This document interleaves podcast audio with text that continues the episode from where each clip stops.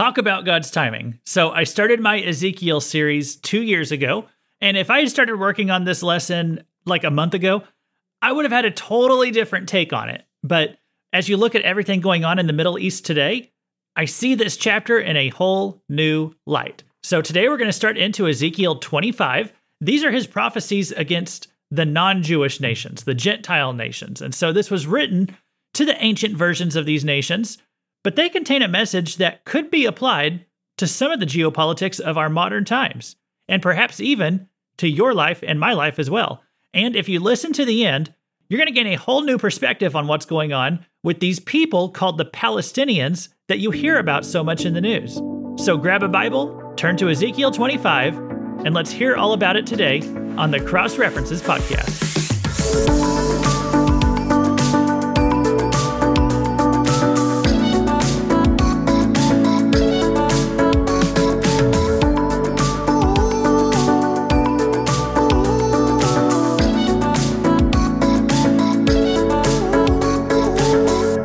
Welcome to the Cross References Podcast, where you learn how every small piece of the Bible tells one big story, and most importantly, how they all connect to the cross and Christ. Whether you're a new Christian or a veteran Bible reader, my goal is that God's Word will make more sense to you after every episode. My name is Luke Taylor, and I'm a Gentile, and that means that I am a non Jew. The first 24 chapters of Ezekiel was written to the Jews, but starting with chapter 25, God and Ezekiel shift their attention to the Gentiles. And so this book is about to get more relevant to me than ever. So thank you for being here. And a special thanks if you've been here since the start of this journey through Ezekiel. I started it two years ago on this podcast. And this book is 48 chapters in length. So we really just passed the halfway point and also a turning point. As I mentioned before, up until now, Ezekiel has been focused on the siege of the Babylonians against the, the and the destruction of the city of Jerusalem. And so I j- really just spent the last two years of my life really digging into that one event. And the focus is about to change so much, it's, it's practically like we're starting a whole new book. And so I took a few weeks off here from the podcast because I did just recently launch another one. It's called Weird Stuff in the Bible. And so check it out if you like weird stuff or or the Bible or me. And I like you too, and I'm glad you're here. So let's get into Ezekiel 25 together. We're about to begin the third major section of the book of Ezekiel. The way I break it down, the first section was chapters 1 through 11, the prophecies of Jerusalem's destruction. Then the second section was chapters 12 through 24, the reasons why it was going to be destroyed. I could have called it 13 Reasons Why. It was 13 chapters about all the reasons that God had to wipe out his own city and his own temple. And so now we're in this third section, and the third section is chapters 25 through 32.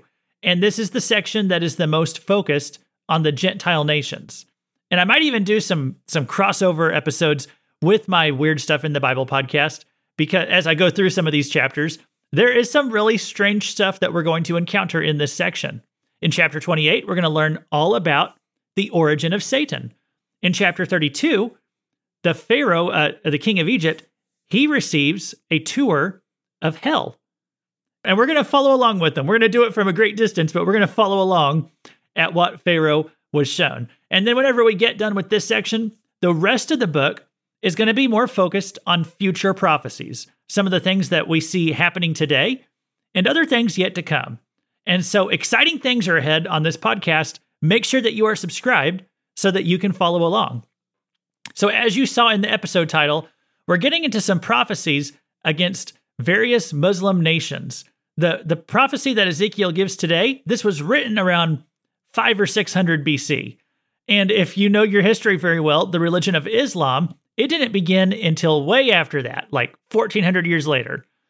So, why am I calling today's lesson Prophecies Against the Muslim Nations? Well, God is going to select seven nations to give notice to it's kind of interesting to me that all of these seven nations are Muslim nations today. And so I'll talk a little bit about that at the end because it might have some indications about some things going on in geopolitics today. The prophecies against the seven Muslim nations, they're going to take us through chapters 25 through 32, this whole section. But we're going to cover four of them today. Four of them are just in this one chapter, chapter 25, right here. So we're going to cover the whole chapter of Ezekiel 25 today.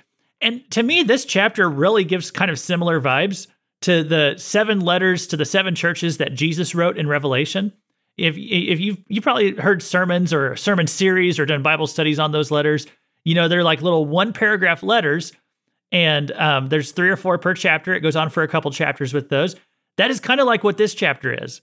You know, there's we're going to cover four of them today. Like I said, think of this as four letters to the nations surrounding Israel. Okay, in um, Jesus' seven letters to the churches in Revelation, as you read those, they're kind of repetitive. There's like a pattern to them. Each one of them is unique, but they all have the same pattern. And that's what we're going to see with these four letters today. They all have a pattern to them and they all kind of flow in like a similar template, you might say. So the first one is the prophecy or the letter against Ammon. And I want to read that takes up the first seven verses of this chapter. So let's read that and then talk about what God is writing to them. So, Ezekiel 25, verses 1 through 7, reading from the ESV, it says, The word of the Lord came to me Son of man, set your face toward the Ammonites and prophesy against them. Say to the Ammonites, Hear the word of the Lord. Thus says the Lord God, because you said, Aha, over my sanctuary when it was profaned, and over the land of Israel when it was made desolate, and over the house of Judah when they went into exile, therefore, behold, I am handing you over to the people of the east for a possession and they shall set their encampments among you, and make their dwellings in your midst. They shall eat your fruit, and they shall drink your milk. I will make Rabbah a pasture for camels, and Ammon a fold for flocks. Then you will know that I am the Lord.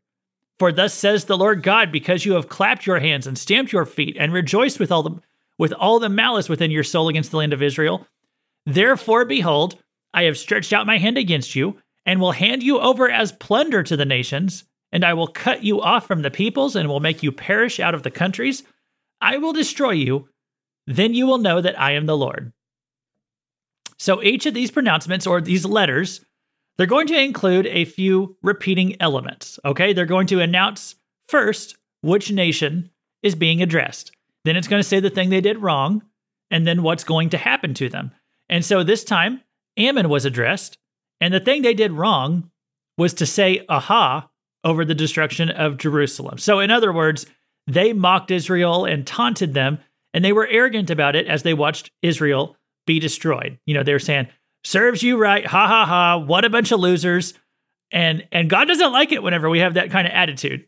That's that attitude is called uh, there's a German phrase for it, Schadenfreude. I'm, I'm no I'm not I know I'm not saying it correctly perfectly, but it's something like Schadenfreude in German. It's like Schadenfreude, something like that.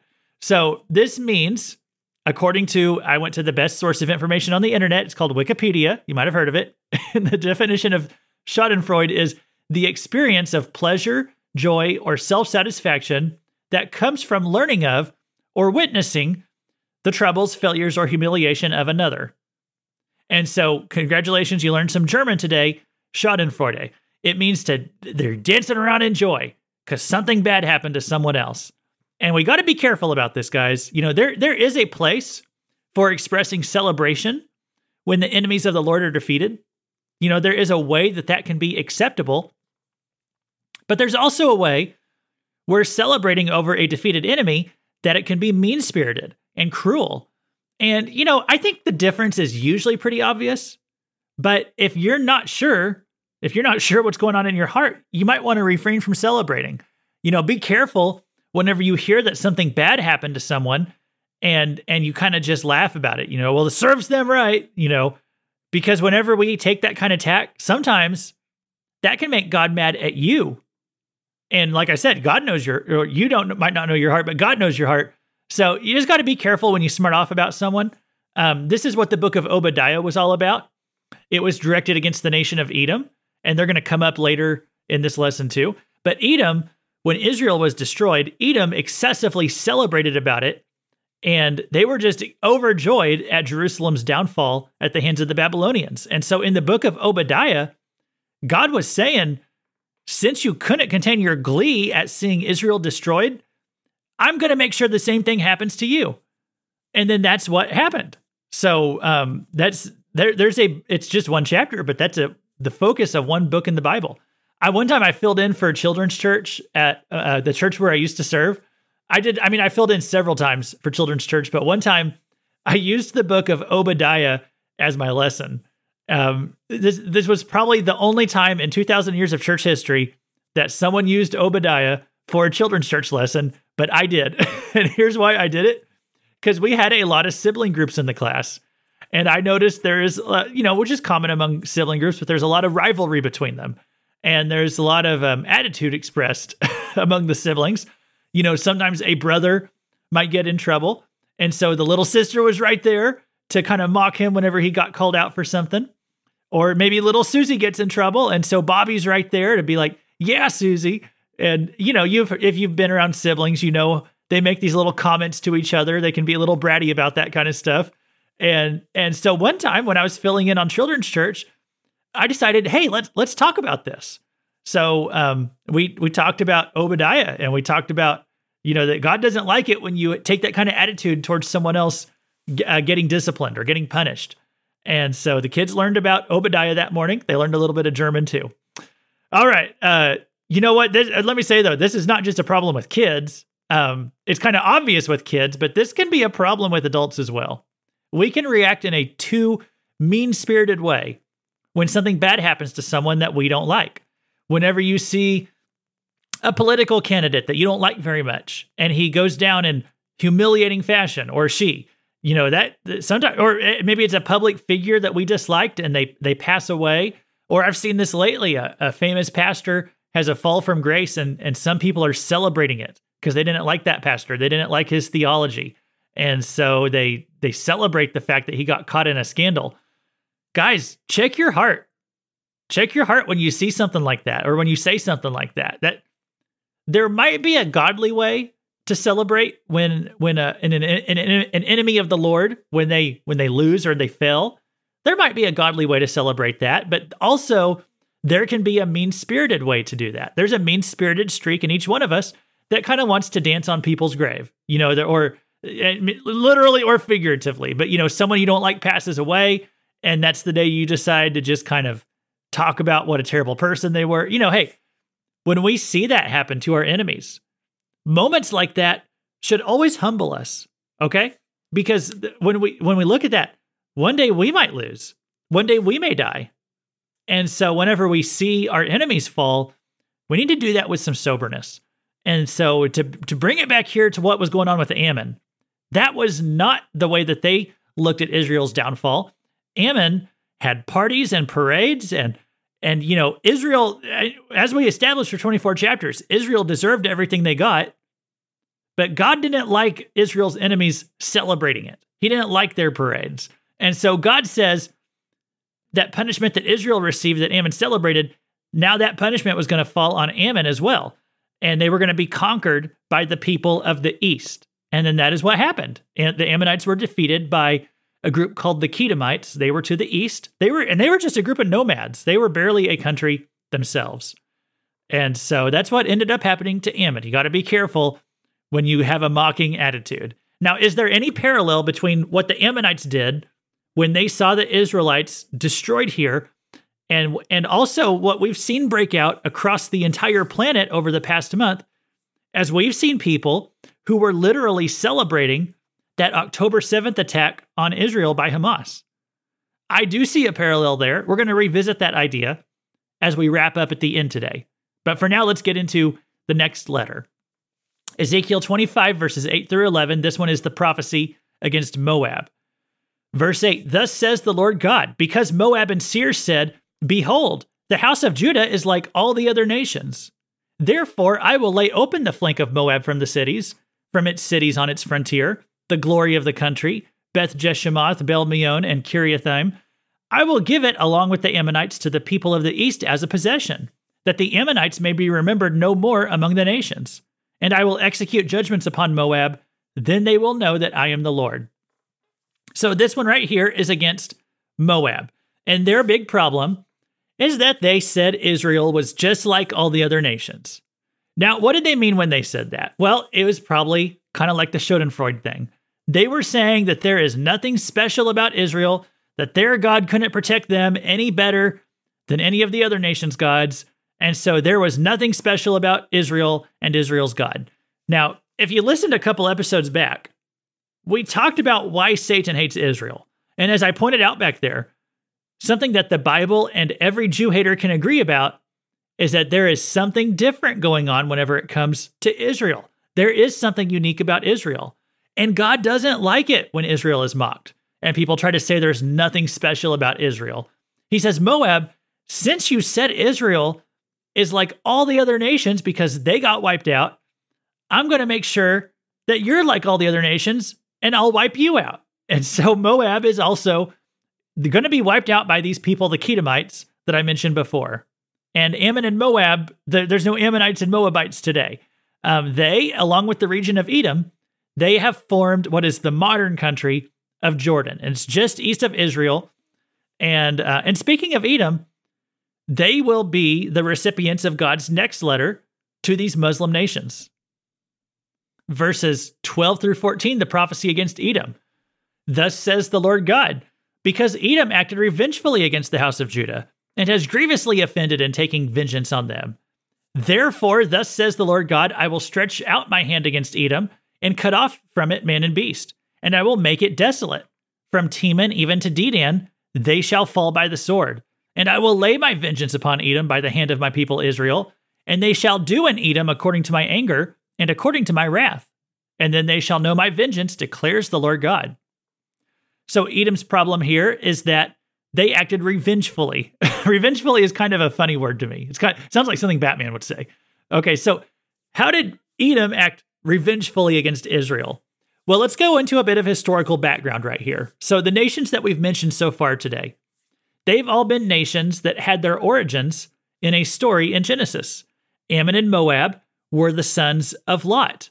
And Lot is pretty famous for like the whole Sodom and Gomorrah story. There's even after the Sodom and Gomorrah thing, there's a very gross story in Genesis 19 about Lot fathering two two children, two sons. I want to spare you the details here.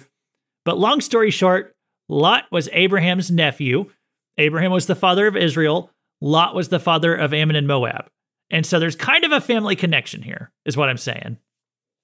Then Abraham had, had Isaac, and Isaac had Jacob and Esau, and Jacob was the father of the 12 tribes. And um, so that's where Israel came from. But Esau also created a nation of descendants. These were called the Edomites. And so there's another family connection right here. And if you want more on that, you can go to Genesis 25. So now you have the Jews in Israel, but they kind of have this distant family relation, distant relativeship to Ammon and Edom and Moab. And so um, at one point, when the Israelites are like marching through the wilderness and they're on their way to the promised land, I'm kind of speaking from memory here, but God basically says to them, Don't make any problems for Ammon and Edom and Moab. Those guys are your distant relatives. You're going to be neighbors with them. So try to get along with them. However, Ammon and Edom and Moab, they proved to be very inhospitable neighbors. they they banned the Jews from marching through their territory. They get into little fights with the Jews during the wilderness wanderings. And in particular, these people, the Edomites, proved to be a thorn in Israel's side all throughout the Old Testament. And so, another cross reference for you on this is Jeremiah chapter 27. In that chapter, this is around the same time as what, what Ezekiel was prophesying, around that same time period. But these nations got together and they had a little powwow. They're noticing that this guy, Nebuchadnezzar, king of Babylon, he's starting to become a major force. He's conquering nations left and right. And so they decide that what they need to do is stand together against Nebuchadnezzar, uh, kind of be like an ancient NATO. Okay, so these nations are kind of making an agreement. If one of them gets attacked, they are all going to go to war to defend each other. And then Jeremiah comes along, and Jeremiah says, Guys, don't try this. Don't even try to stand against Babylon. Like God has already decreed, Babylon is going to steamroll through here. Don't try to fight him. You're just going to lose. Okay, when he shows up, surrender to him, do what he wants. If you do that, you're going to be fine. But don't try to fight him, don't try to run away. Just submit to this person because God has decreed he is going to be in charge for a while. Well, the nations don't want to hear that. They don't listen to Jeremiah. So they go ahead and they make their little alliance. They go against his advice. But as it as when push came to shove, even though these nations talked a big talk, when the chips were down, when Israel was finally attacked, they did not honor this alliance. You know, Ammon laughed, Moab mocked, Edom didn't help. And so God is calling them out right here. He's saying, hey, you did not honor your agreement that you made. Now, it's kind of interesting because this is not an agreement that God wanted them to make in the first place, you know, and they could have maybe said that. Well, well, God didn't want us to make this agreement. So why do you want us to honor it? But but but what God is saying is, yeah, I didn't want you to make it, but since you did, I expect you to keep your word. And so that's what they're in trouble for right here. They didn't keep their word. They didn't go help Israel. They acted revengefully. So God says, I'm going to act with vengeance against you. God's telling Edom that everybody from Teman to Dedan is going to die. So in Teman to Dedan, that's their way of saying from Maine to, to, to California. So it means everybody all across the whole region. And um, there's one more nation that God is going to call out for this, for the for the same thing, acting revengefully. It's this last nation in the lineup today. It's the Philistines. And so maybe you're listening today and you're kind of thinking, "Well, I'm getting a bunch of history lessons. You know, what does this have to do with my life today? What is uh, reading about Edomites and Philistines? What does this have? Hey, if, if that's what you're wondering by this point, I got some good news. I actually have an answer for that. So the, the Philistines, they occupy an area that's known as the Gaza Strip. And that area today is run by a group called Hamas. And so what I'm going to do here is take a short break. And then I want to talk about what God said to the Philistines and I want to talk about some of the things going on in modern times as we close down.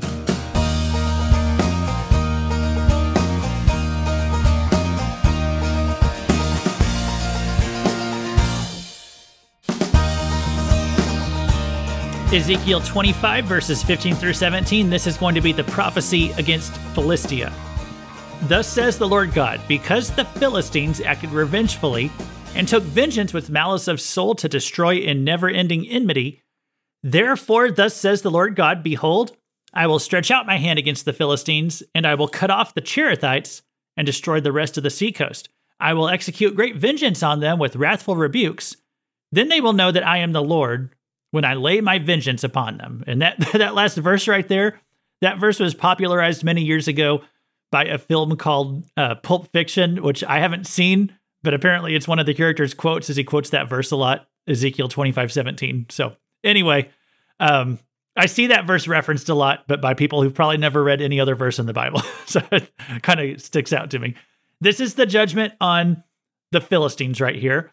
And um, when I say Philistine, everybody and their grandma, they recognize the word Philistine. This is one of the most famous biblical villains. They're kind of like the generic bad guys of the, the ancient Israel, like Old Testament time.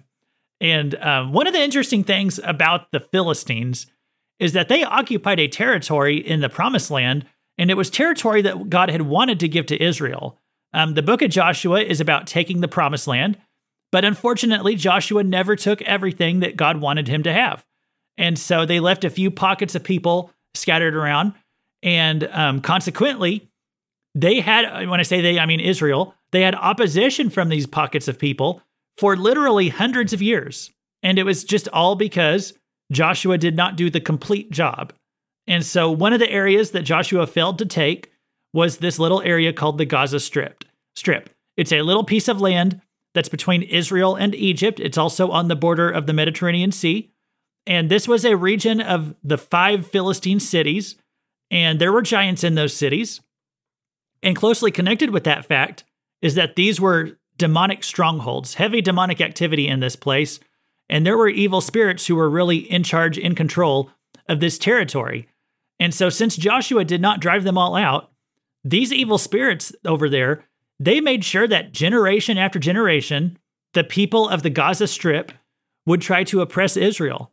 And that continues all the way up until these verses right here in Ezekiel. It said that they took vengeance with malice of soul. The, the people of Philistia, they had wicked, dark, evil hearts. And um, the spirits that are in charge of that region, they continue to operate up into today. Where in the modern nation of Israel, um, they got a bunch of land as they formed this nation of Israel, you know, 1948, and they expanded their borders a bit in the 67. But they have never taken this little piece of land called the Gaza Strip, the same piece of land that Joshua failed to take. thousands of years ago. And so, is that a coincidence? Um, I would not say so. I think the same evil spirits are still there and they're doing the same thing they used to do. They're trying to keep Israel out of that territory. I don't believe in coincidence. I believe in the Bible. And so let's do a little bit of a word study here. So the people who occupy this area of the Gaza Strip, they are known as the Palestinians. Now, they claim to be the rightful owners of really the entire region of Israel, not just the Gaza Strip, but they they chant that they should be in possession of everything that the Jews currently have. They they call it from the river to the sea. And that means everything. They they mean that they want Israel the Jewish people out of everywhere. They want genocide against the Jewish people. That's what river to the sea means. And so when they claim to be the rightful owners, that they are the real nation of that area, um, that they're trying to say that they have always been a nation there and that they've been called Palestine, that that was their name for, you know, all throughout history. Th- that is not exactly true. Um, well, first of all, they never declared themselves a sovereign nation until after Israel did in 1948. You know, until then, they were fine just to say this is the region of Palestine. They didn't call it an actual nation of Palestine. But once it, once the Jewish people got a nation there, then all of a sudden they wanted to be a nation too. And so and so this this piece of land of Israel, this area has swapped hands countless times over history, over the centuries. You know, first the Jewish people had it, and it was under the control of uh, the Assyrians. It was under the control of the Babylonians, under control of the Persians, the Greeks, the Romans, the Byzantines, the Islamic Caliphate, and the Ottoman Empire. And then after World War II, Britain, the British people, they had control of the land. And uh, the United Nations decided they were going to give this land back to the original owners, the Jewish people. And so, you know, whether people like it or not, and a lot of people don't, but that makes them the rightful owners today. It really doesn't matter anything that happened before 1948 because the United Nations declared, decided in 1948, this belongs to the Jews now. And there was never a Palestinian nation right there before until the Jews got it back. And all of a sudden, the Muslims decided they wanted to rewrite history and pretend that this was like their sacred homeland. Okay. As you look at a map of the Middle East, 99% of the land in the Middle East is occupied by Muslims. But they cannot stand it that there is this little tiny sliver of desert called Israel that they don't have control of. And so, um, and there, and there's a there's more to it than that that we'll get into later. But let's continue talking about these words Palestine or Palestinian. Where did that come from? Well, the Greeks got control of the land of Israel um, ancient ancient times, back you know a few hundred years before Jesus was born, and the Greeks wanted to kind of thumb their noses at the Jewish people, and so instead of referring to this land as the land of Israel, they referred to it by the name of the enemies of the Jewish people, the Philistines. Their word for Philistine was Palestina. And so that's where that word comes from. It means the same thing. The word Palestine was a term that was just invented to disparage the Jewish people and their claim of ownership over the land of Israel. And that's the only reason that people pretend that there's a Palestinian state today. And so, in closing today, I just want to mention that what's been happening in our world over the past few weeks, um, as we look at October 7th and what happened on that day, the nation of Israel was attacked by these modern day Philistines, and they were attacked in ways that are just as barbaric and savage as how the Philistines behaved thousands of years ago. You know, as you read through the Old Testament and you read about Israel being attacked, you read some horrible things sometimes. Uh, stuff about uh, raping the women, ripping open the pregnant women, uh, attacking the Jews with agricultural tools, burning them. You know, you see all these savage descriptions, and yet we saw those exact scenes play out in modern times just here recently. The exact same things that happened to the Jews in the Bible, in the exact same way, it happened this year on October 7th. And um, it's just amazing to me. You know, you look at these people, the, these people groups have lived in this area for the past three or 4,000 years, and yet they're behaving the exact same way over all that time. Why is that? Well, as I've been saying, there are evil spirits, demonic strongholds, demonic forces who control these regions. And so generation after generation can come and go, but the same demons remain And they want to do the same thing today that they wanted to do back then. They want to disparage the Jewish people, disparage their claim of ownership over the land of Israel. And, and they want to do that because that land belongs to God. God says it in the Bible. He set an angel over it named Michael. And there are territorial spirits who are assigned to all these nations in Israel itself and all around Israel. And I also believe right there in that Gaza Strip. And so that's why these places don't change. It's a stronghold. And right there in the Gaza Strip, the Israelites have never been able to take it. This is a spiritual war that has just gone on and existed for centuries. So this this subject right here that I'm talking about, I get into it a bit more on my other podcast, Weird Stuff in the Bible. And so if you want some more information on all this, make sure you are subscribed to that one. Some of the things I talk about in that one, they do supplement some of the material that we cover here in Ezekiel. And um, so anyway, speaking of seeing things from ancient times play out today, I just want you to recall what we said at the start of this chapter when we talked about the word against Ammon. Let me read that again. It said, Thus says the Lord God, because you said, Aha, over my sanctuary when it was profaned, and over the land of Israel when it was made desolate. You see, we see right there at the beginning, God does not like it when his people are attacked in his land and other people say, Aha, over it. When they laugh at Israel's destruction, when they mock the cruel mayhem that's going on against to innocent children. You know, there, there has to be something particularly dark in the heart when people look at those innocents who were being slaughtered over there, and some people like they try to ignore it, or some people even joke about it or gloat about it, and it's happening all. It's astounding as you go on social media and you see people just talking like this. I've seen it from the political left. I've seen it from the political right. I've even seen it in the church. I've seen Christians on social media and they decide right now this is the time to reaffirm my stand in replacement theology. Not me personally, that's what they're doing. They're trying to just, they want to reaffirm their stand right now in replacement theology. And, you know, that's just not relevant right now. Okay. When Jewish children are taken captive and there's babies being beheaded and, and, and they're trying to get the hostages back, and this is not the right time to have a theological debate about that. Why do you pick that moment? Of all moments, why do you pick right now that you want to talk about uh, the Jews rejected Jesus 2,000 years ago, so God is done with them and they're just getting what they deserve. Why do you have to talk about that right now? You know, 99% of the time, I will have a, re- a respectful dialogue with you about replacement theology. I'll talk to you about it all day. I'll talk about it as much as you want. I'm not going to attack your character. I'm not going to attack your motives. I'll have that conversation.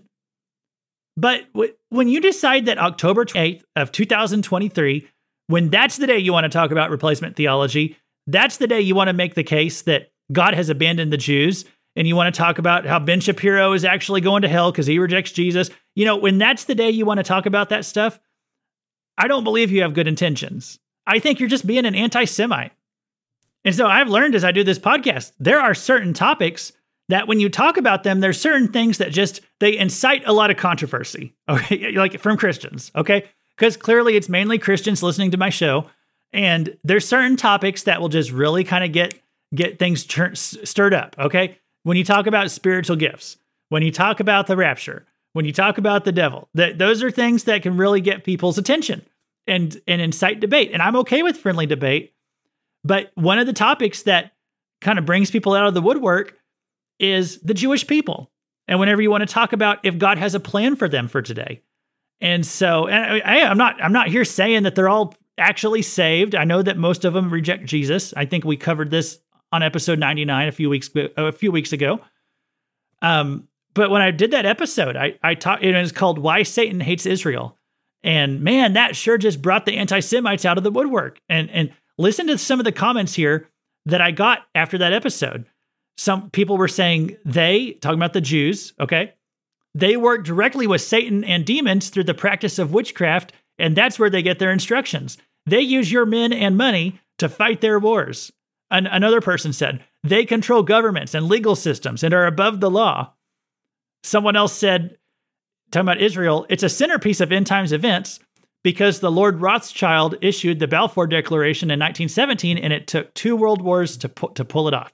so there's that was just a, some of many. Okay, um, Th- that last comment there, though, is kind of entertaining to me, just because it gives it gives billionaires from hundred years ago more authority over the world than what you say God Himself has.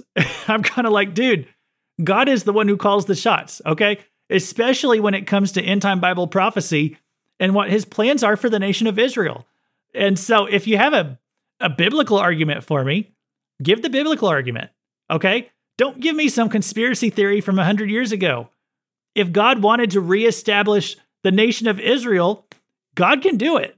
Okay. And God could use a guy named Rothschild, or God could use the United Nations. However, God wants to do it, God is going to bring those things to pass. Okay. So it's, when you say that, it's like, as far as I'm concerned, that's just still backing up my interpretation of the Bible because God is the one making all these things happen. But you know, it's bad enough, and, and I'm speaking to people who call themselves Christians here. It's bad enough to just kind of write Israel off as being no different than any other nation. Okay, that that God has as much to say about them as He does about any other country. I, I think that's kind of bad enough. You know, if you want to be like Moab and say the house of Judah is like all the other nations, that's what God was upset with Moab about. If you want to do that too, okay, fine, you do you. I'm not going to stand too close to you in a thunderstorm, but go ahead. But when you see these people that just all decide the aftermath of a terror attack in Israel, that this is the time to start talking about, well, you know, the Jews rejected Jesus. They're actually the enemies of God. Like when that's the time to talk about this, as if you're justifying what happened to them. Okay. Hey, the Hamas terrorists, they reject Jesus too. Okay. Why don't you say the same thing about them? Why do you just want to say it about the Jews? I don't know why you won't take the time to talk about Hamas as much as you want to complain about the Jews. I actually do know you're an anti Semite who's fueled by Satan. Okay, so when I see those comments and I knew I was going to get them, but it's still astounding. I'm like, gee, people, like, what is. I don't want to just focus on the negative. Okay, I had some good responses too. Um, I had one from somebody who points this out. They say, I don't want to anger anyone in regards to Islam, but the Quran literally promotes anti Semitism. Speaking of Muslims going after the Jews, causing them to hide behind the trees and rocks, where even they said trees and rocks will call to the followers of Muhammad that a Jew is hiding behind them and to come kill them now. There's plenty of info to be gleaned from their texts, though I don't recommend doing so other than knowing the difference between the Quran and the Bible. And so thanks for that comment. We had some, you know, just other informative and helpful comments too, but my goodness, most of it was pretty negative. You know, most of it was just, it sounded, and it was just almost like gibberish. It's like I read some of these comments, I'm like, I just imagine the person typing it was frothing at the mouth or something like that. and so, um, you know, we we had some good, helpful responses, but most of it was just from the gutters. And and listen, guys, we know from end times Bible prophecy that in the tribulation period, most nations are going to come against Jerusalem. And I would say, as you look at what happened, the response to what happened in October uh, in Israel, when you see the response, you see parades breaking out in the United Kingdom and, and even in the United States, people and all this outpouring of support for the Palestinians, the so called Palestinians. When you see all this, I think those sentiments are already there. Like those, those what, the, what, how the Bible describes the attitude toward Israel at the end of the world, it feels like we're already there. And based on the savagery that we witnessed on October 7th. All of that just proves to me more and more that those same spirits that Joshua failed to displace that they are still in operation today. And so modern Israel is right is in there right now trying to clear all that junk out. Are they going to finally evict those spirits? This is another opportunity for them to do that. And uh, let's just watch and see. That's all we, we can pray. And we'll watch and see if they finally get rid of that stronghold. One thing that I do find interesting this Palestinian flag that they're waving all around today. You know, you've probably seen it as you see these people march through the streets, waving Palestinian flags, trying to show their support of the Philistines out there over the Jews. Look at the colors. Look at the colors of that flag. They are white, black, red, and green. It's the same colors of the four horsemen of the apocalypse in Revelation. Is that a coincidence?